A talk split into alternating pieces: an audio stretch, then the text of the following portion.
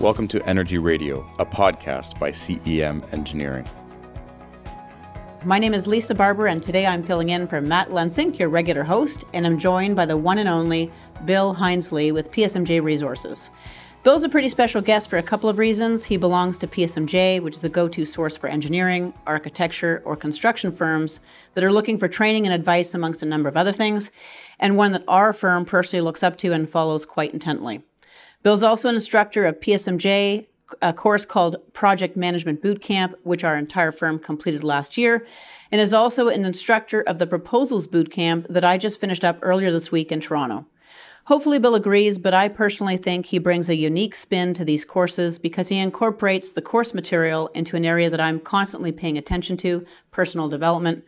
So today's episode will be focused on the all important subject of business development and good project management, but hopefully we'll be able to touch base on some of the great personal development ideas and concepts that Bill brings to the table. Hello, Bill. Welcome. Hey, great to see you and talk to you. Yeah, absolutely. Thank you very much for joining us by phone today. Uh, and before we uh, get into the, the real meat of the podcast, I have to ask a very important question and that is, did you earn your shower this morning? Did I earn my shower? That sounds like a personal question. Did I, did I earn my shower? It is slightly. Absolutely, I earned my shower. Right? That's that's a, a funny little kind of phrase. We might talk through a few funny phrases during the course of this hour, but um, it's a funny little phrase that I just kind of used almost by accident in one of the uh, project management boot camps I did a couple of years ago. I talk about creating predictability and routine for our project teams and kind of started by saying when you wake up in the morning, do you go out and do those things you really need to do? For me, one of my priorities became taking care of my physical fitness. So the thought was, do you wake up with energy? Do you go out? Do you work out? Kind of pay the rent for uh, for that body that we live in. Uh, if you do that, then you earned your shower. If you hit snooze button two or three times and you say, I'll work out tomorrow, well, then I hope you just took a shower. uh, but that kind of distinguishes the, the earners from the takers. So, absolutely, I went out uh, and I earned my shower this morning. I uh, did a little bit of exercise, did 100 burpees, and um, then I'm ready for the day. That's so, awesome. Yeah, but think about it. That's a kind of a, yeah, it's a cool concept. You know, do we do those things that are, uh, maybe we don't want to do, but uh, that we have to do. So that's that's that kind of thought. Did you earn your shower? Yeah. Get, yeah, getting your a, morning. That's uh, a fun way to look at it. Yeah, and getting your morning set off right. That's great. That's awesome. Um, for the benefits of our listeners, Bill, can you provide us with a bit of a background on how, how you got to the spot in your career? Absolutely. Uh, uh, guess what? I'm not an engineer. Uh, I'm not an architect. Uh, I've got a background in biology and chemistry, and then a background in policy. So I was fortunate enough in the 80s, not 80s, sorry about that, in the 90s, don't want to age myself too much, but uh, in the 90s, to be uh, a staff member for two governors commissions that were putting together uh, the policy and then the engineering program to restore the Everglades. So it was the combination of working with water supply, working with flood protection, and working with environmental needs. That was really kind of the formative uh, stages of my career that I saw what it is that uh, that we can do to balance mm. competing needs. So when that was authorized in 2000, um, our, our commissions kind of sunsetted, and I thought, what's next? And uh, a few folks from the consulting industry said, hey, let's go out there and hire this guy he'll be part of our team. So I didn't even know really, to be honest, I didn't know what engineering firms were uh, or architectural firms were. As a government employee, I made the transition. Uh, and then very quickly I learned I'm more of a, hey, let's make a plan kind of a guy than, hey, let's implement a plan for 30 years. So at the age of 29, I moved to Louisiana for the consulting firm I was working with. I opened up an office I was a project manager, a program manager, office manager. I, I was learning while doing, you know, trying to figure it out. And uh, fortunately, uh, we were poised for success. We'll talk about it, but I think I was lucky, kind of the right place, the right time. I helped them put together a program through the office. Uh, and then unfortunately, Hurricane Katrina happened in 2005.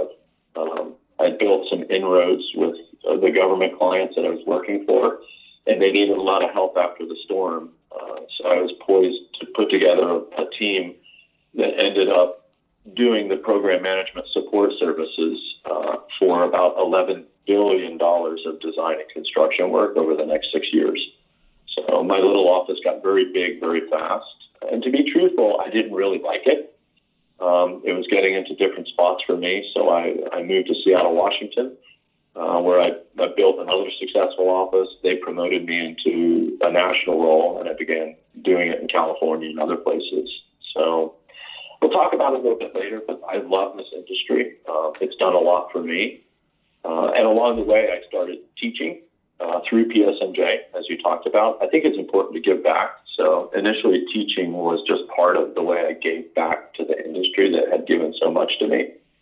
Uh, but then in 2014, I transitioned from working full time in the AEC, the architectural engineering construction industry, to consulting and teaching to it. Um, that allowed me to, frankly, spend a little bit more time with my family. Uh, as a national director in a firm, I was on the road, I don't know, 80% or more of my time. And mm-hmm. um, there's a saying, you become the average of the five people you hang out with the most.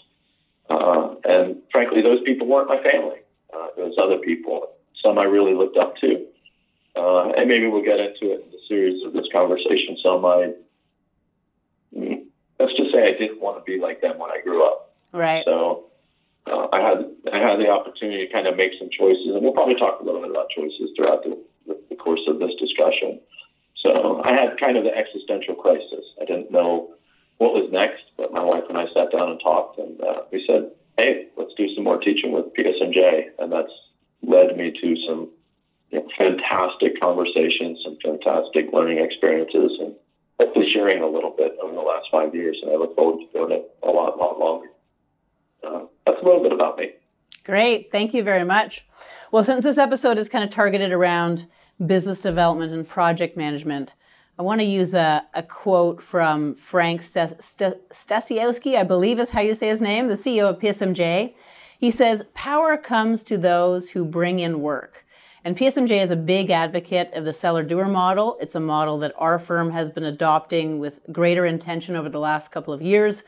And so, for the benefits of our listeners, I'm wondering if you can describe what exactly is the seller doer model and why is it so important for engineering firms to follow? And that doesn't have to be limited to just engineering firms, it could be architecture, engineering, or construction firms. But why is it why why is that seller doer model so important? First of all, I think Frank is absolutely right. Power comes to those who bring in work. Um, I'm sure that that might irritate some of your listeners. Um, we could go back and forth for a long time, probably to say what's more important, the people that sell the work or the people that do the work. Um, you know, you talk to a technical person and they'll say, well, we're obviously more important. If we don't do the right job, then uh, we don't get it done. Uh, I tend to be in Frank's court, and I would say if we didn't sell that job, we didn't have the opportunity to do it to start with. Um, the reality is, once we've sold it, uh, we have to do it right, or we'll never have the opportunity to repeatedly serve a client. Um, but to me, the power comes to those who bring in the work. The interesting duality, maybe to that coin, is on one side is selling, on the other side is doing. To be honest, a lot of our project manager and a lot of our technical folks don't like selling the work.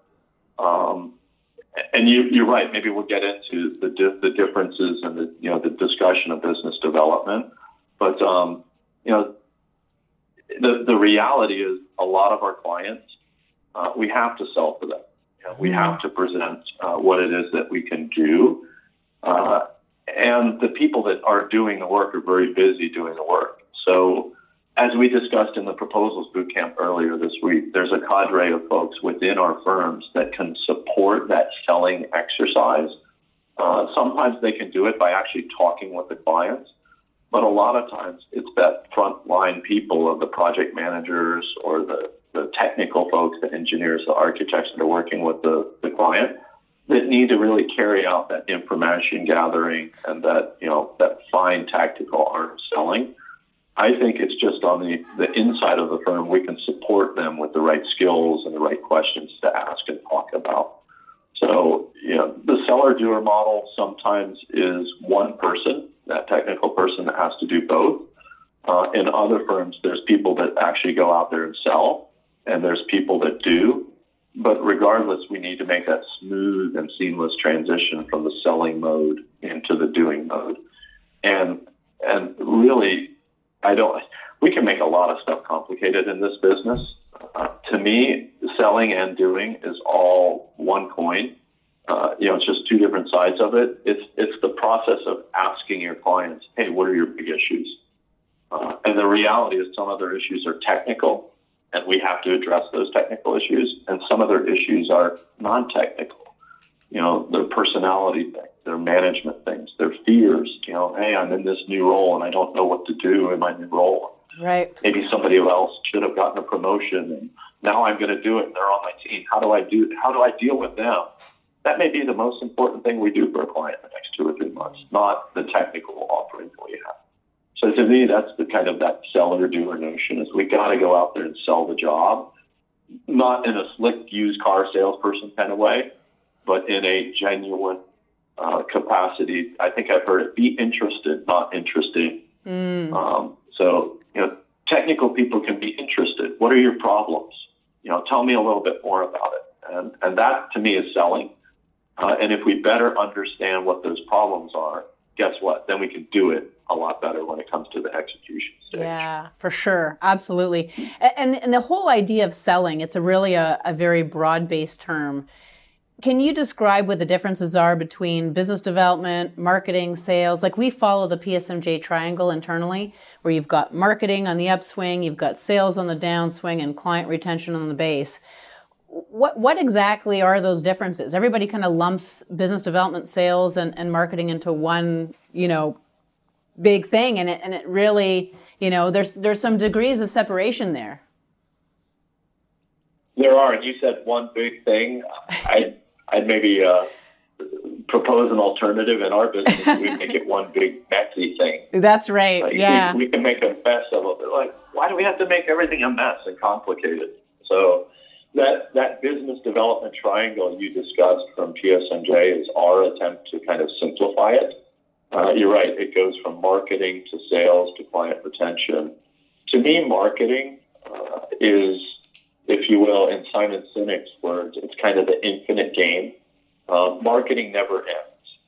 Uh, marketing is creating brand awareness. Marketing is doing a great job on the, the job you're doing right now. Uh, so that your clients know, like, and trust you. Uh, marketing is going to professional organizational meetings uh, and not being that person that's trying to quote sell the job. Right. Just make some contact, broker some information. Marketing is creating a relationship. Marketing is going to a professional conference and presenting a poster uh, or you know presenting a talk so that somebody might not need what you're talking about right then but the cool thing is when you market right, you get a call three months later or six months later, ostensibly out of the blue, and they say, "Can you help me with this?" That's the purpose of marketing to me. Is marketing Absolutely. creates a pull orientation where the clients end up pulling you into the work. So, to me, marketing is a bit softer touch. It's a little bit indeterminate. You know, it's doing the good things that you know you need to do, and one day the phone magically rings. Sales, on the other hand, to me is push, push, push. Uh, whereas marketing is pull, sales is push. You get an RFP, you put a proposal together and you push it out the door. Uh, if you're lucky enough, you get shortlisted and you have to make a presentation. You put it together and you push it out the door. Uh, if you're lucky enough, you get selected. You put a good negotiation package together and you push it out the door. You know, so it's kind of a sales to me has a binary end state. You either win or you lose. Whereas marketing goes on forever. Sales, you win or you lose. If it's responding to an SOQ, a statement of quals, or responding to an RFP, a request for proposal, mm. You, you have to push, and you're in the position to either win or lose. To be honest, too, it's it's a project manager having to have the discussion with the client about a change order. See, to me, that's a sale. Like mm. if you feel that there's more scope than has been scoped, you have to convince the client that they've asked for more. I love that. And now I either need more time or more money, right? Yeah. So again, sales isn't slick and it's not it's not underhanded. It's communicating a lot of times. It's educating about you know how much time something takes. Yeah. You know, obviously, if we're going to do three alternatives rather than just give you the answer, that requires more money. Yeah. That's a sales job. Yeah. Uh, and, and then that the, the third or the base of the, of the triangle, kind of keeping that client happy uh, and keeping them as a consistent, you know, repeat client. That's kind of doing what you said you would do. We have some interesting uh, information at, at PSMJ. Some folks they might not have just like that conversation we had about change management or scope creep. We have we have data that shows not only do firms perform better financially when they're not afraid to talk to the clients about change, they end up having better client relationships Mm. when they talk about change management. So, you know, some folks may say, "Oh, I don't want to talk to the client about a change order because that's going to piss them off." Yeah. Well, we have data that goes to the contrary. You know, you can you can perform better financially, and you end up having a better relationship with somebody when you talk about it. Granted, they may not agree to the change order, but you end up having maybe a tough conversation. That the, the outcome is a little bit more understanding about what sides, Mm. what both sides are working. Yeah. That's really interesting. So, so for all you PMs out there, you're already selling. a lot of people probably don't realize Mhm. that, right? So, no, that's that's great. Every time a PM tells me, "Oh, I can't sell, I can't sell, I don't know how to sell," I'm like, "You're selling me right now." Yeah. I mean, that's a sales job. They're trying to tell me they don't want to sell. Yeah. That's a sale. No, I'm, absolutely. I'm not buying that sale either. uh, for for the firms out there that aren't using a seller doer model, Bill, what, in your opinion, are they best used with existing customers? Like, does the seller doer work best with existing customers or potential customers? D- do you find that in that seller doer role, they're effective in the marketing phase? Of you know that triangle that we spoke about earlier, like you know just planting lots of seeds and waiting for them to germinate, or are they best just handling those kind of existing accounts that maybe already come in from past projects and and getting them to work on those and developing further business with those types of customers? That's a great question because I think you asked. I don't know if it was the intent, but I think you asked two or three questions. I did, right yeah. Embedded in that. You, you did. That's sneaky. Um, no, I think the I think the seller doer model works well with people, uh, and it may not be a well known fact, but a lot of our clients, um, guess what? They're people too, yeah, and um, as as much as we think all we're doing is selling our technical wares, if you will, um, we're looking at forging relationships with people because people like to do work with people that they know, like, and trust. Mm. So I think you kind of you, you laced into the conversation existing clients versus new clients.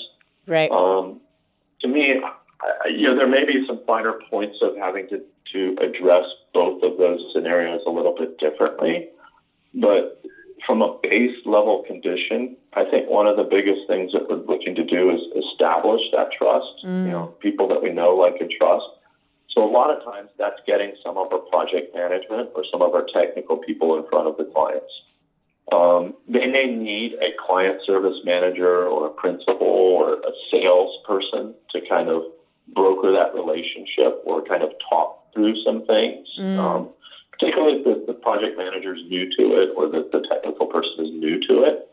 But that's why I think you know going with two people to begin that conversation is so important. Mm. Um, you know, if it's an existing client relationship, there's no better time to get to know that person than we're working for them. Right? We're working on in in our parlance, we're working on a job that's chargeable, billable. Um, you know, it, that's the time to actually talk to the client, not to run back to the office and then just show up when we have a deliverable. right, It's that cup of coffee before a meeting. It's that five minutes after a meeting to talk about things, you know, potentially both professional and personal. Um, if it's that that quote unquote cold call with a new client, it's looking to establish some consistent uh, interests or or uh, understandings of projects uh, to to kind of talk through things to warm them up. But uh, I think both ways, uh, it really requires forging and building that relationship. Mm. Um, that's the big thing. I mean, it, it's it sounds almost obvious, but clients are people too. Uh, and I think people have both technical problems and non-technical problems. And, and, back to what we said earlier, I think it's important to discover and understand both of those. And some people may say, you know, hey, I tried that with a client, Bill, and they, they don't want to talk about anything personal. You know, I said my background is as a scientist. Great, that's a data point. Right. That's what I would call a data point. Absolutely. I don't want to schmooze. I don't want to have a cup of coffee. This is just about getting work done. That's awesome. Yeah. You know what? Now I understand that. And I'm going to affect my behavior, my demeanor when I'm with you to really be focused, maybe to be analytical on some of the work. You know, sitting with another client, either new or existing, you know, you get to tell some jokes, you hear five stories. You know what? That probably puts that client at ease. And I'm going to listen to it, and then I'll transition into the agenda that mm. I can work through. Uh, but that's all modified and learned behaviors that I think we have to learn at both the seller and the doer side of things. Yeah, no, absolutely. And do you find then, in your experience, you know, working with different firms, because an engineer, typically speaking, they want to do the work. They want to engineer. They want to. Th- that's what they're really good at. That's kind of why they went to school. And some of them might think they went, you know, they went to school so they didn't have to talk with people at all, right? Which isn't necessarily the case, obviously, when you get in right but but let's you know the, the truth of the matter is that is the case for a lot of engineers so do you find that the do you find that business development either courses or you know may, maybe it's uh, you know one of your one of the courses that you guys offer like you know the proposals boot camp that i went to do you find that those are effective in kind of teaching engineers both the hard stuff of business development and marketing and the soft stuff?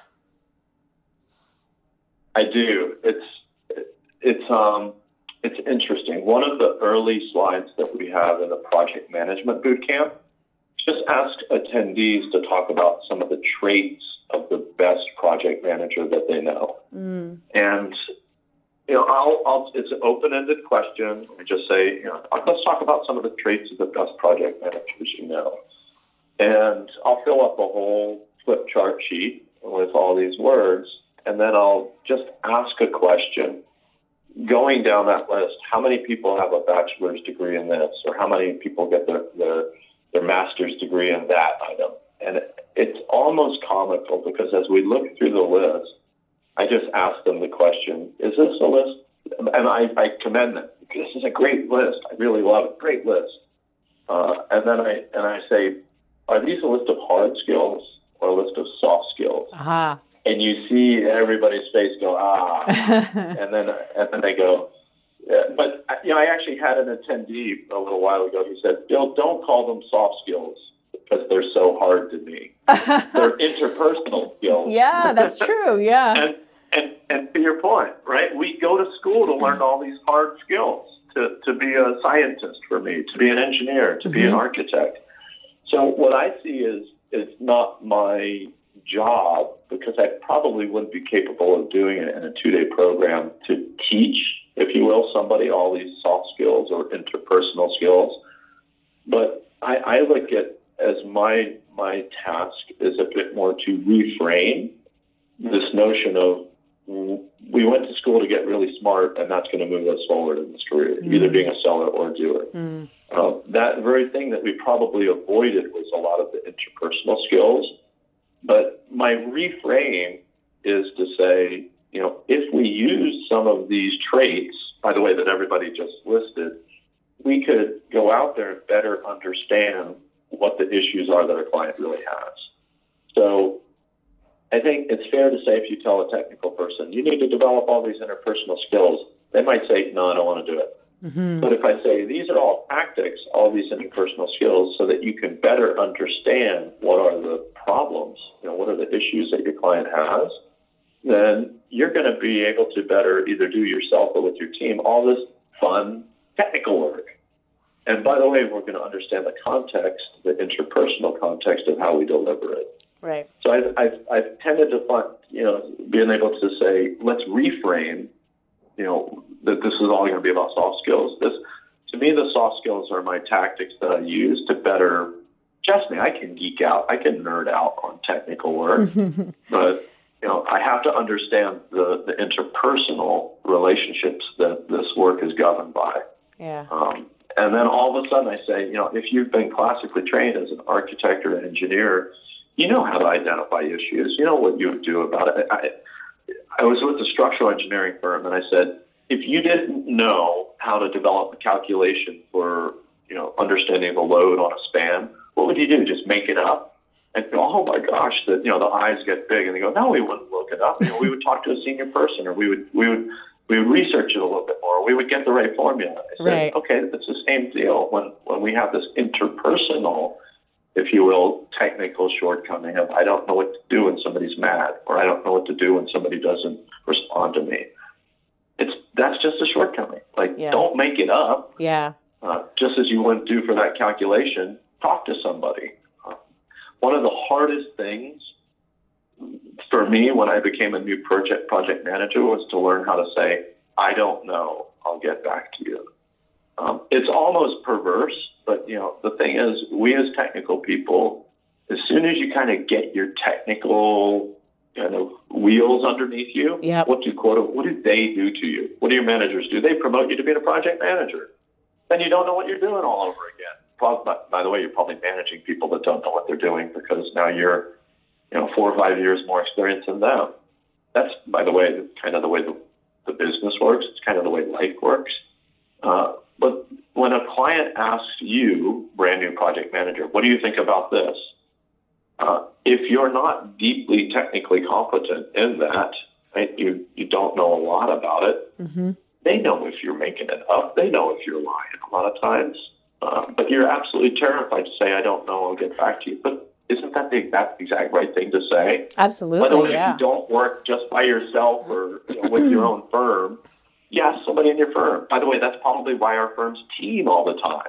Hey, we need this technical expertise. So the project manager is that person that can say, I don't know, I'll get back to you. By the way, if you say that, you better get back to them.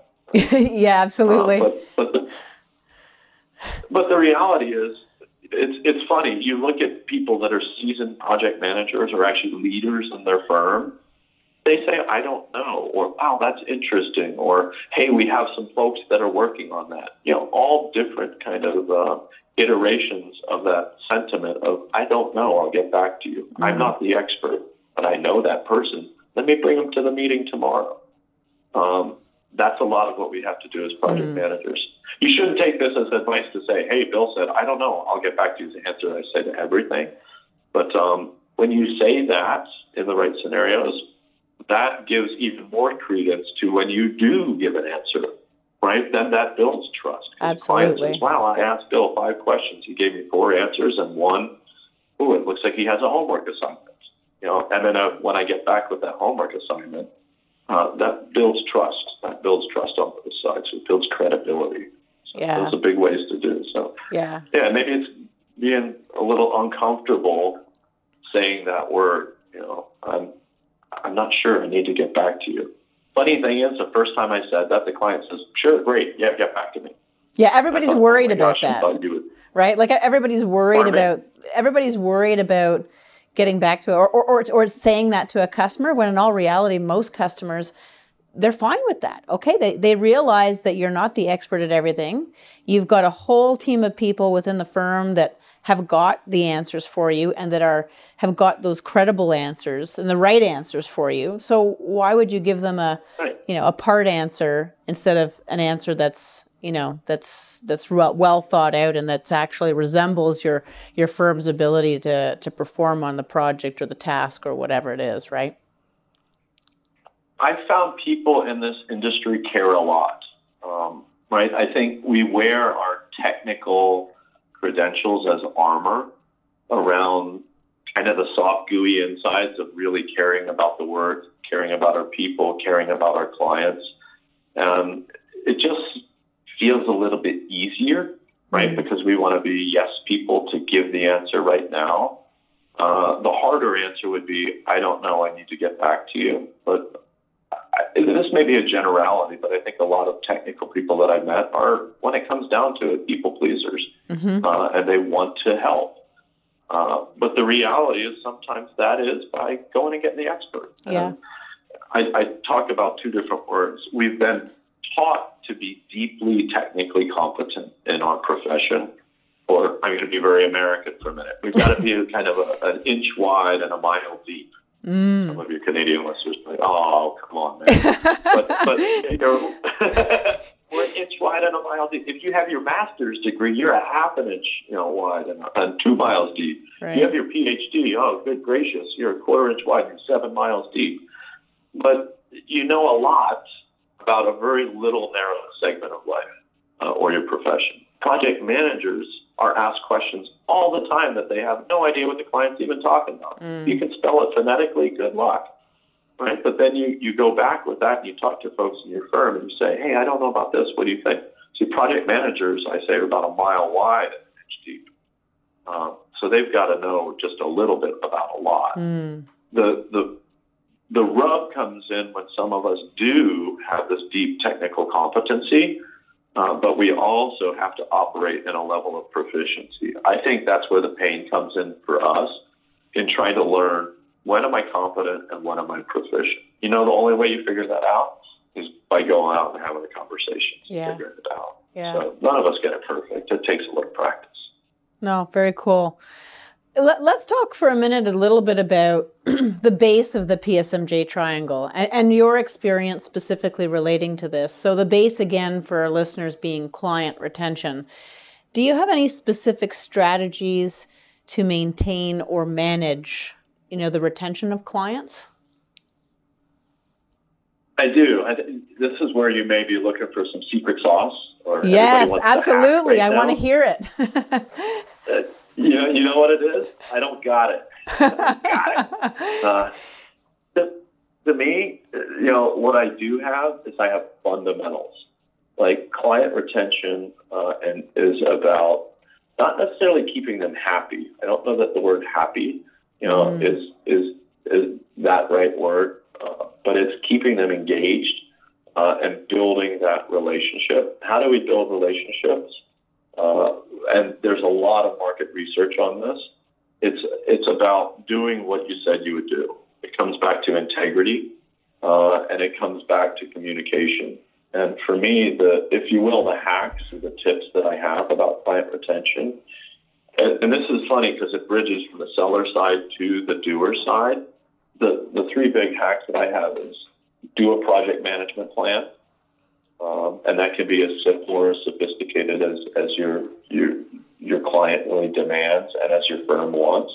The second one is forecasting what it is that you're going to do, you know, in the near term future. That's with your team and your client. So kind of what's coming up. Some folks can do it for a week. Some folks can do it three weeks out. Uh, but then the third thing is so basic. To me, it's progress reports, progress mm. reports, progress reports, progress reports.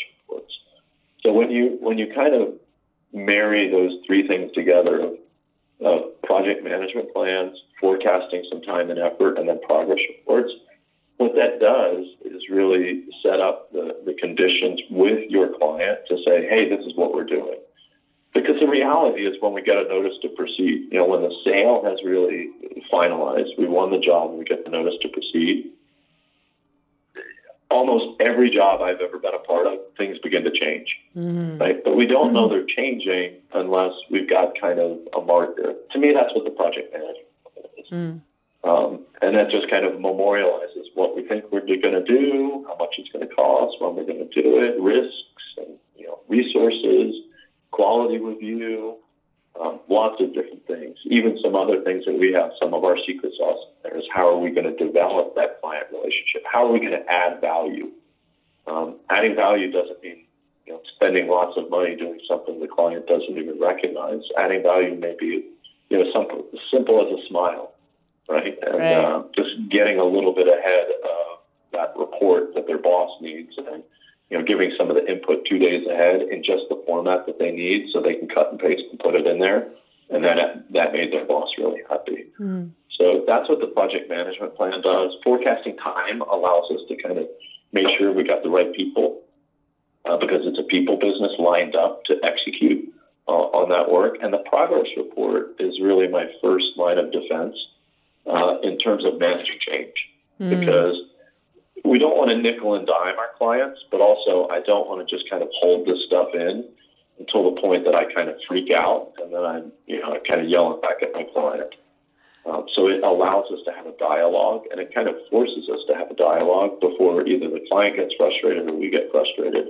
Right. Um, I, in the consulting world, I've heard a lot, oh, we're only as good as our last deliverable or we're only as good mm-hmm. as our mm-hmm. last meeting.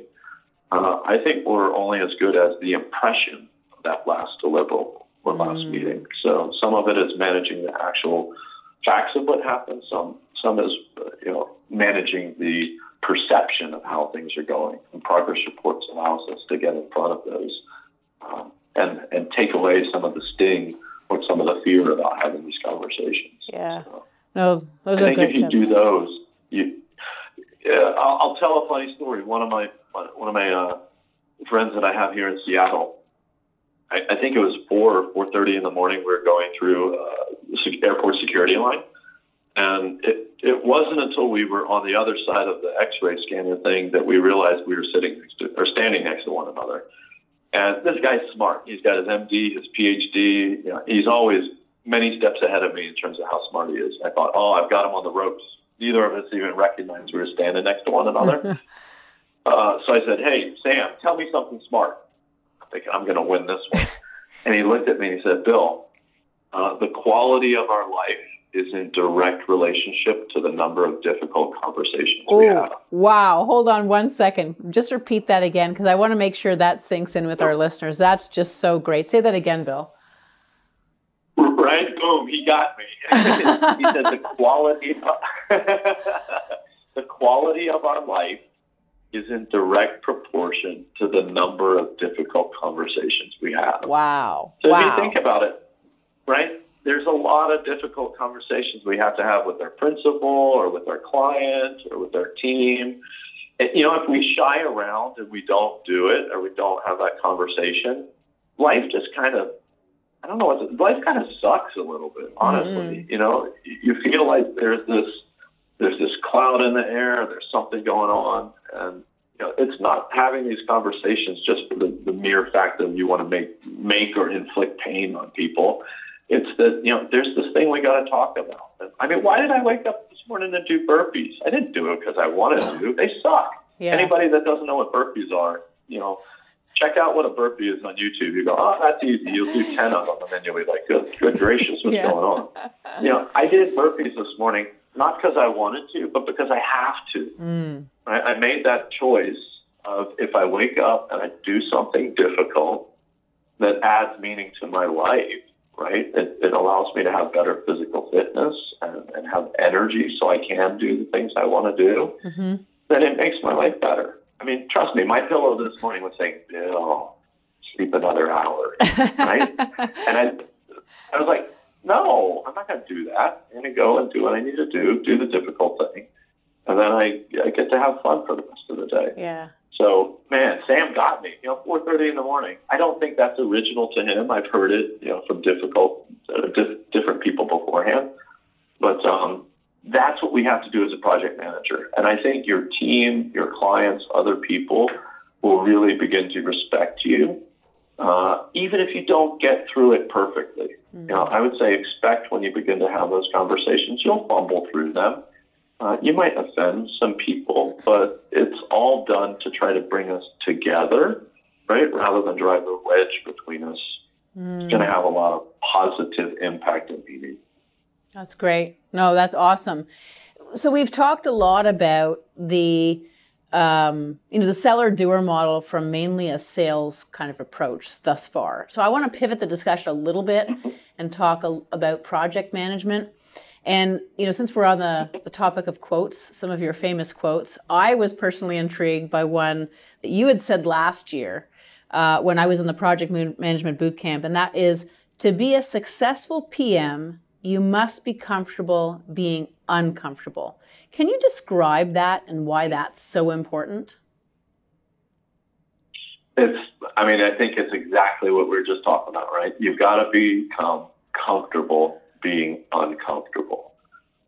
it's interesting. Leaders, project managers, they don't always have the answer, but a lot of times they can ask these probing questions. Mm. Uh, and it's it's you know having that desire to have the conversation to kind of begin to bring the team together towards technical resolution of issues or towards interpersonal resolution of issues to kind of bring these things out. If we go back to that kind of sense of deep technical competency versus proficiency, yeah, that that'll be an intimidating position to think, oh my gosh, here I am, the project manager. Um, I kind of value being smart, and yet here's this issue I don't know anything about. What are we going to do? Mm. That's a perfect example of being comfortable, becoming uncomfortable. You know, it's putting out that conversation point like, hey, I'm noticing that issue is coming up, uh, and even I don't know what to do about it. Hey, team, what do you think we can do? At least I think that's a really uncomfortable exercise. It took me four, maybe five years to learn how to begin saying, hey, here's the issue, see if I can frame it. Yeah. Uh, and then begin to even say, great, now that we've framed it, what do we do about that? Mm. That's because I think a lot of us technically we want to be seen as, hey, we're smart enough or we're the leader, we can do it. The one of the secrets to that is if we begin being comfortable being uncomfortable, the rest of the team sees it and they kind of begin to lean into that effort a little mm. bit and they begin to follow that leadership uh, or that management and say, "Hey, Bill, you know, it was kind of brave to say that, and um, I've got some ideas what we might do around this." Yeah. The neat, and I don't think it's a secret, but the neat secret of this is, as a as a young leader and as a young manager, I thought I had to kind of be in charge or, or, or be smarter than everybody else. But the more I was uncomfortable exposing my limitations it wasn't to say I never did work. I tried to do a lot of hard work to stay ahead of the team. But when I ran into that, that kind of brick wall, when I had the humility or the vulnerability to say, hey, this is where I am, uh, I think other folks might have some ideas. When other folks put out the ideas, that idea is their idea. Yeah, that allows me to step back a little bit as the project manager and say, that's a really good thought. What, mm. what does everybody think about what Lisa suggested? Right. Now everybody says, yeah, let's do that. And then that's Lisa's plan. So I don't have to get you to buy into my plan, which, by the way, I have no idea if it's going to work or not. If you've got more experience or more understanding, you put the plan forward. I'm not trying to get my team to buy into my plan, which may be half baked. It's the team's plan. Right. Uh, and then on top of that, it allows me to say, well, Lisa, I really like that plan. Maybe there's maybe there's one modification on it. What, what do you think about this? Mm. And then, you know, the team members say, oh, I like that. You're, wow, you are a great project manager. Well, not really. I just uh, backed out a little bit. Uh, and then I made one or two suggestions from my vantage point, what I know. Uh, and then we collectively, the team, put together a better solution, you know, better mm. action. That's that's to me what I mean being comfortable. Mm. It's the burpee thing. You know, I I'd been doing that for a little while. I kind of used it as one of the lines in the in the PM boot camp. At last year's Thrive meeting in New Orleans, um, we had the, the hotel was on Bourbon Street. And I thought, oh gosh, how's that going to go for a you know for a meeting? Yeah. We we put out a thing. If you want to, you can work out at six in the morning with Bill. You can earn your shower. Uh, you know, you, you can go out there and work out. I thought nobody's going to show up for this. You know, about I don't know what it was, about seven or eight percent of the attendees showed up in the morning to go work out. At wow, cool. You know, everybody everybody's not going to do it, but you know, I think those people who spend a little time, you know, being comfortable, being uncomfortable, means they're going to be a little bit uncommon from everybody else. They're going to be willing yeah. to fill in the blank, have that conversation, uh, go out and exercise. You know what they might do? They might be willing to, you know, tell the client, I don't know. They might be willing to go on vacation for three days and, and, and not take their laptop with them. Oh my gosh, that's talking about being uncomfortable. You know, but that might mean what you need to do right now. Mm-hmm. You know, refresh yourself, refresh your, your relationship with people not at work. So that's that's what it's that's what it's about. Just incremental changes to mm. do that. So I'm curious, was the uh, was your workout session full of burpees? Is that basically what uh, what you were doing? Uh, it was. We we had a little bit of a session saying uh, the seven minute workout, which is actually an app that we use. Okay. Uh, and it also it's also yeah we did a few burpees in there. Uh, to be honest, just just kind of the discussion that I was having.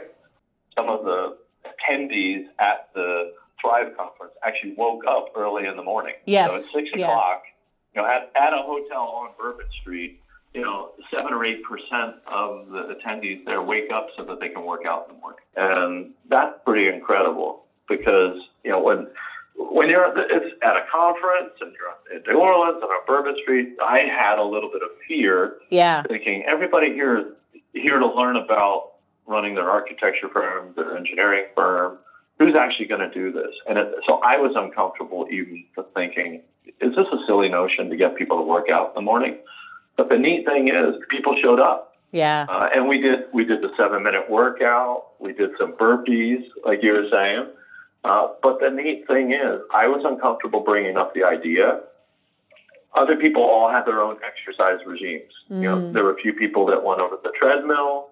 The second day of it, actually, four people woke up a half an hour early so they could go for a, a run all around the French Quarter. They came, when we came down at six o'clock, they were laughing at us because they were soaking wet with sweat. they were like, "Oh, you're going to go earn your shower in the in the air conditioner down in the gym." We've been outside for a run for a half an hour. I mean, it, that was neat because I was uncomfortable enough, but also confident enough to say, "What the heck? We're going to do this thing." You know, if you want to work out before the day's activities start, people showed up. You know, and it's important to know it was a minority of people, it was by Mm. far less than ten percent, but the people did that were passionate about it. You know, and I actually learned from them. And the funny thing is, that was in October. I still keep in touch with a lot of those folks. Right? We we check in on how you're doing in your business. I've talked to a lot of those folks how they're doing in their personal lives. Um, the funny thing is, maybe a few of us are getting older, so injuries or things like that, we send a little Mm. text about, oh, I just had to have surgery, and but you know what? I'm getting back to running. I'm excited. My knee's feeling better. Right. So I, I, that to me adds a richness and it adds a meaning to life. And it all started because I was at least courageous enough to be uncomfortable to talk to the folks at PSMJ and say, "Hey, should we put this thing in into the uh, into the program to say if you want to wake up and do something that's uncomfortable?" Nice. So I, think we can all take a little lesson from that. It, by the way, it doesn't have to be working out. Uh, you know, when I was in New Orleans, here's part of my story. I was close to 50 pounds heavier than I am right now. I was overweight. Wow. A few of the folks there, because we were working with the army and things like that, they woke up in the morning and they did PT and all this macho stuff. They're like, Bill, hey man, you got to get in shape. You- you should do this. And I was like, hey, round is a shape. So, I mean, uh, well, but there's a lot to that statement, right? I think they genuinely wanted me to be a part of the group, Mm. but I was really intimidated. They were all in shape. You know, I, I thought, man, they really have their act together. They, they'll never, you know, want me to do this. I, I, I neglected my health for probably 10 years or so because I put it all into my career working late. I wouldn't even sacrifice 15 minutes or half an hour to do something. So each time they asked me, and I was asked over and over and over, I would come back with some silly quip to try to get out of it. Mm. But one of, you know, a, a different person that I looked up to said, Bill, do afternoon walking, talking meetings.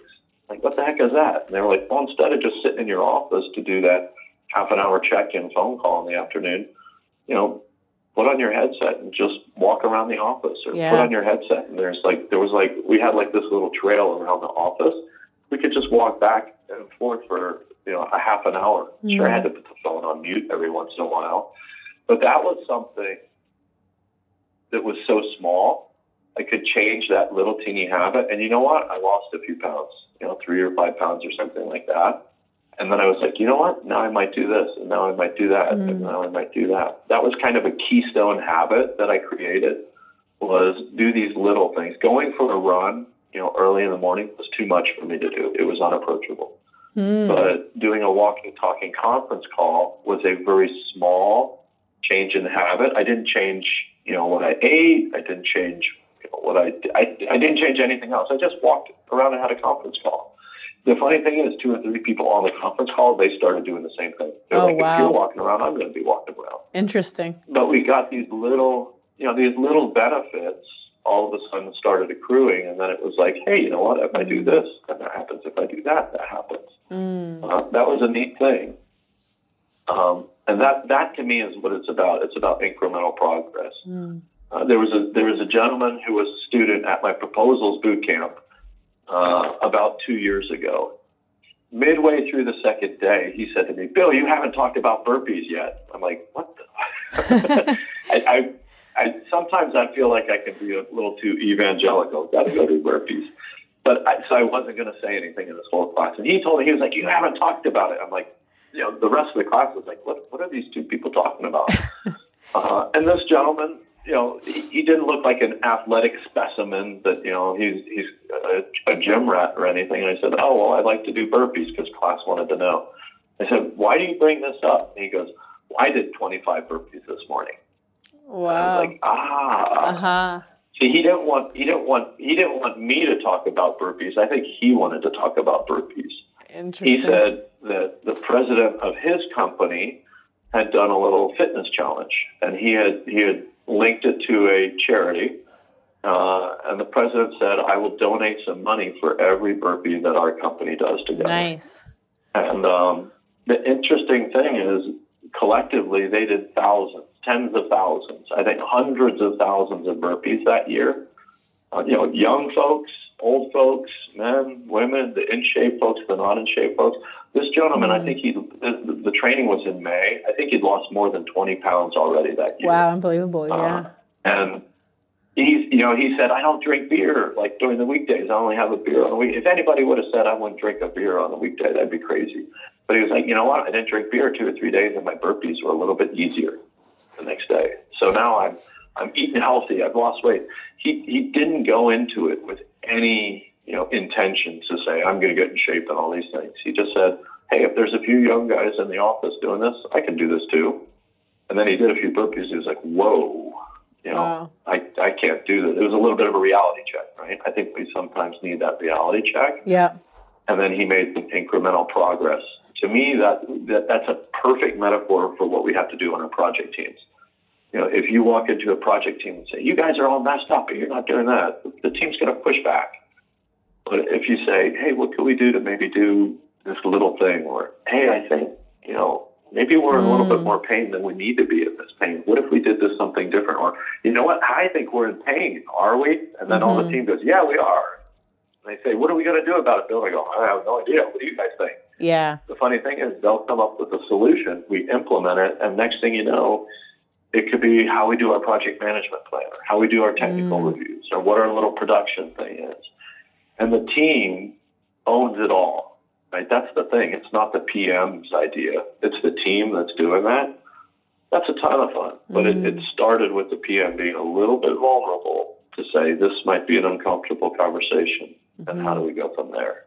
Oh, that's So cool. hopefully I'm on point and not off point with that conversation. But you know, I think I think it's being brave enough to just have these little things. You know, we don't have to throw rocks and stuff like that. It's just incremental improvement that, Yeah. that makes a big difference to a lot of our teams. No, that's great advice and a great link. Yeah, thank you, Bill. That's awesome. Um, at the start of our conversation, you had talked a little bit, just hinted on it, about controlling budget and schedule. So I want to kind of touch on that in a little more detail if we can. So I don't personally get involved with the deeper aspects of project management, at least on a daily at CEM. Um, but I know that there's nothing more important to a customer than having a project completed on time and within budget. But yet there's so many firms, so many PMs, they experience problems with this specific arena once the project gets started. Is there in your opinion, like what's the largest contributor to this problem? Is it scope creep and changes within the project? Um, and if so, what are your recommendations for PMs to avoid those issues early on? Ooh, I like the way you ended that early on. Um, I, I think there's you're you're absolutely right. The reality is clients may say they want all different kinds of scope, scope, scope. They want all kinds of excellence and quality built into their project. But at the end state, what they really measure us on is it was it delivered when it was promised or when we agreed on, and was it delivered on budget? So it's amazing how clients, even fixated on you know the best, the best, the best, are eventually towards the end of the project going to focus on both both budget and schedule. So your your your question is framed perfectly from our perspective. Mm. That's what it comes down to. So I think it, it comes the reality down to two elements. One was it kind of an alignment of scope, schedule, and budget to start with. So I think that is a key area where the project manager probably needs to participate, is the word. Um, they might not lead this effort. A client service manager or a principal may lead that effort, but it's so important for the PM to at least participate in that conversation. Mm. It gets back to what we were just talking about ownership, right? Right. And then it's their part of it. By the way, the PM should know more about the details of the job than anybody else, sometimes even the, the client. So their participation is critical. You know, they might not have the authority to actually make decisions in negotiating, but participating is where they can express their either concerns or their knowledge about the project and shape it mm. to be right from the get go. So I think that's a key element is how the, the PMs participate. You know, maybe they don't lead, maybe they lead, but at least participate to start it. Mm-hmm. Then you got to that ooh dreaded dirty word of scope change or scope creep or yeah. anything else. That to me is squarely on the PM shoulders.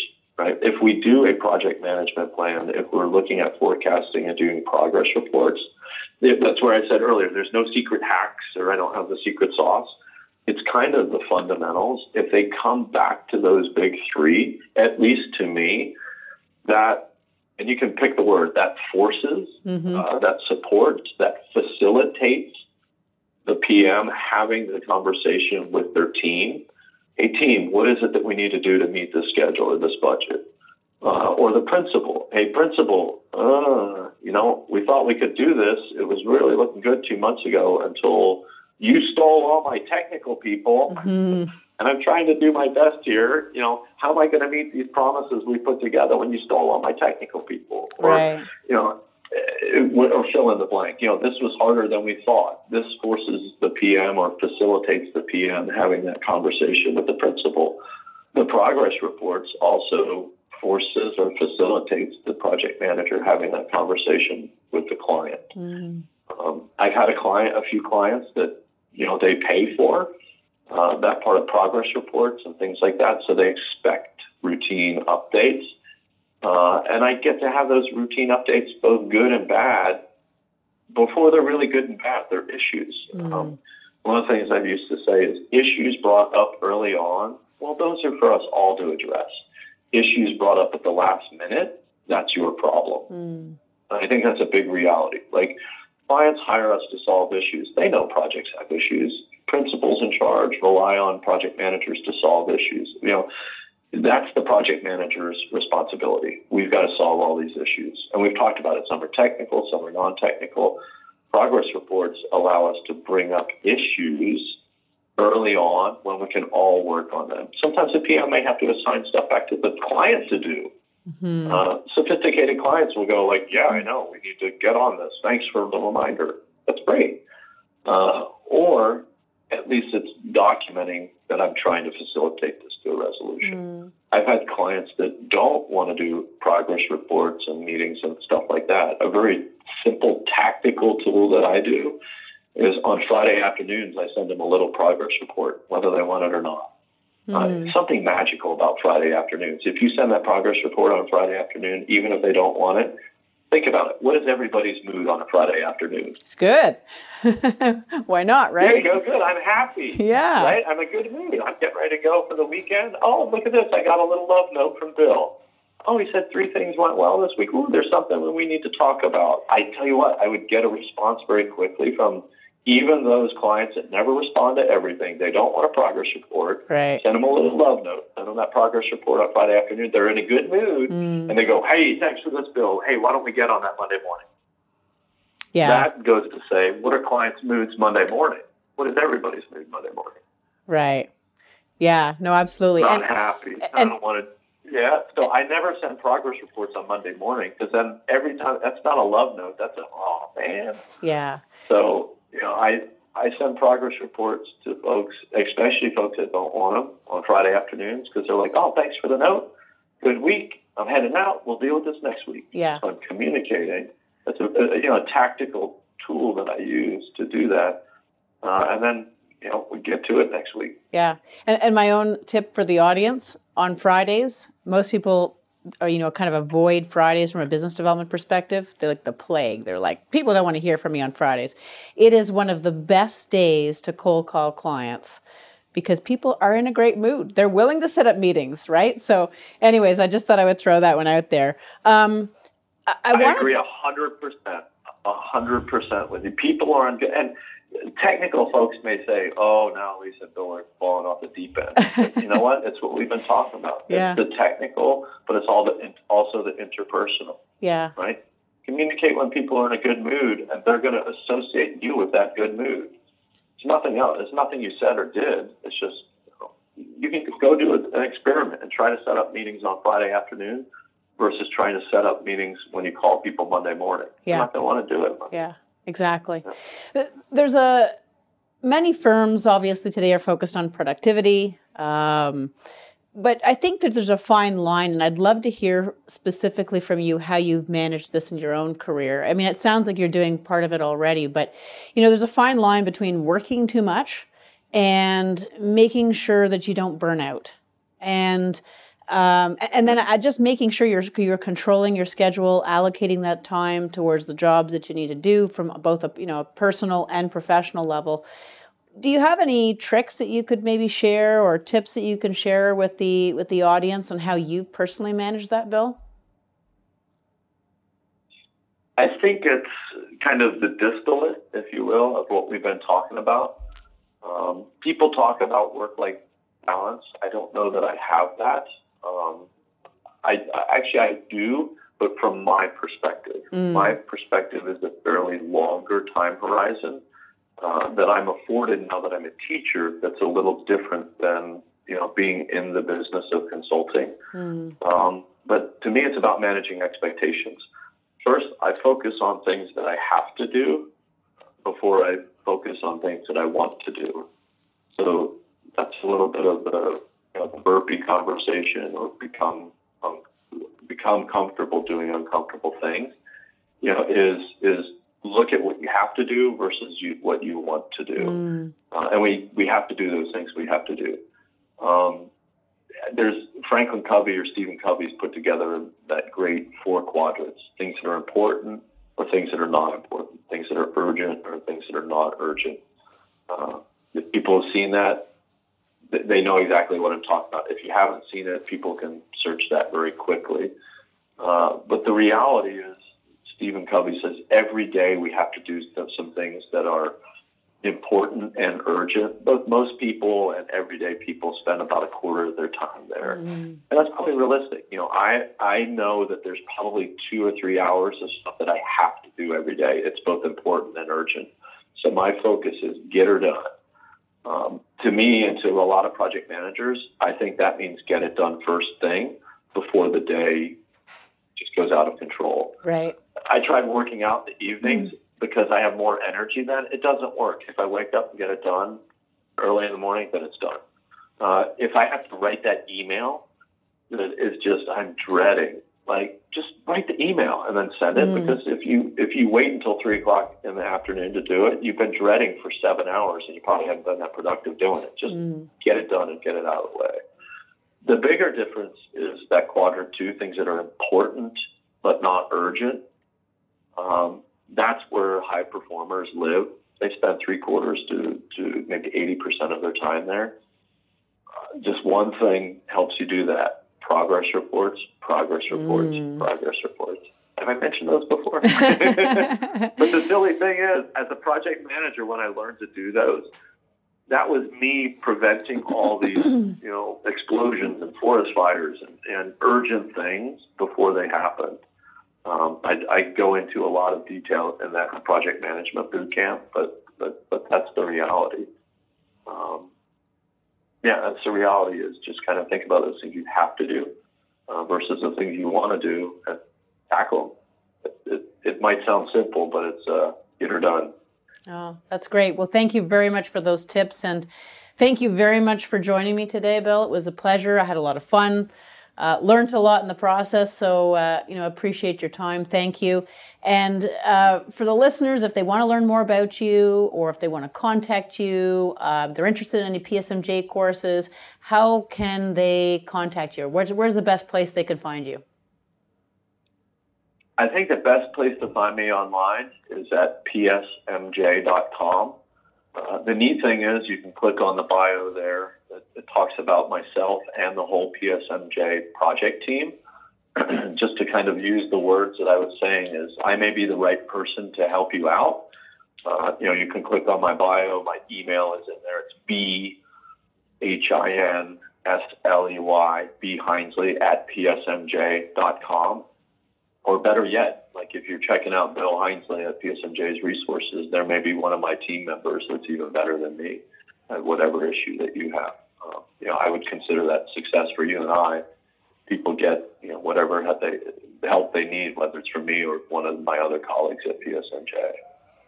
Great. Well, thank you very much again, and thank you to those of you who tuned in. If you enjoyed the episode, please don't forget to subscribe. And until next time, don't forget to earn your shower. Thank you. There you go. That's a great way to end. Thank you, Lisa. Thank you, Bill.